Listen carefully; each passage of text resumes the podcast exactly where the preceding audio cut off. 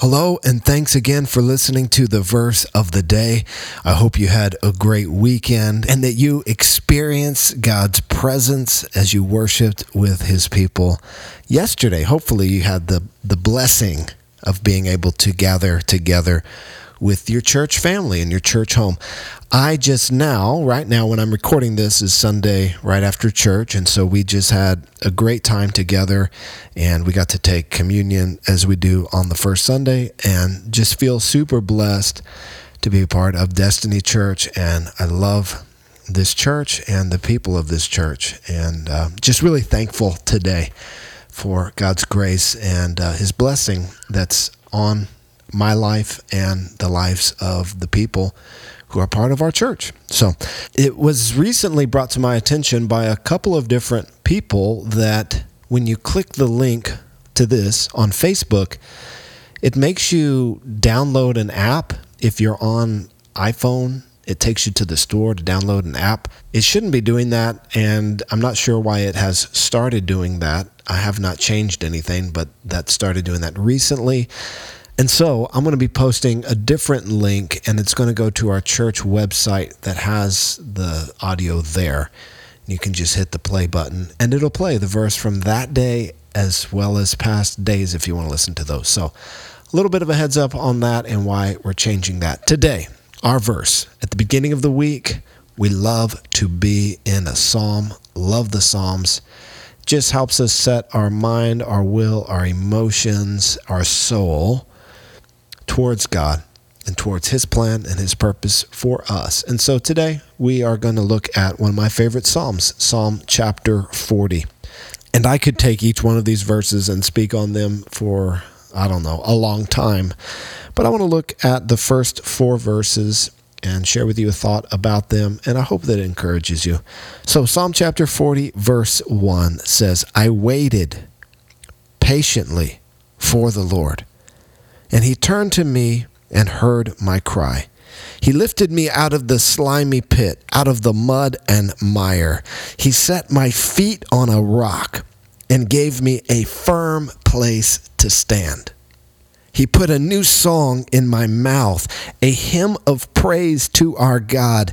Many will see and fear the Lord and put their trust in him.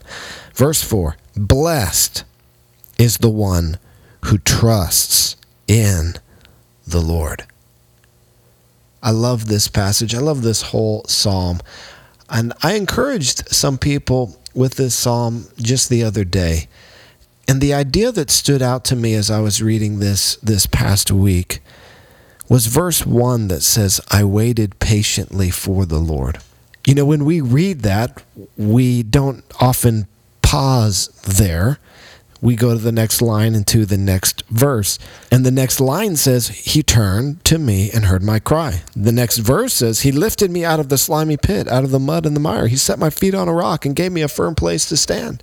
And what stood out to me was that David actually said he waited patiently. You know, we skip, we go to the next line, we see all the great things that God did for him, but those things didn't come immediately.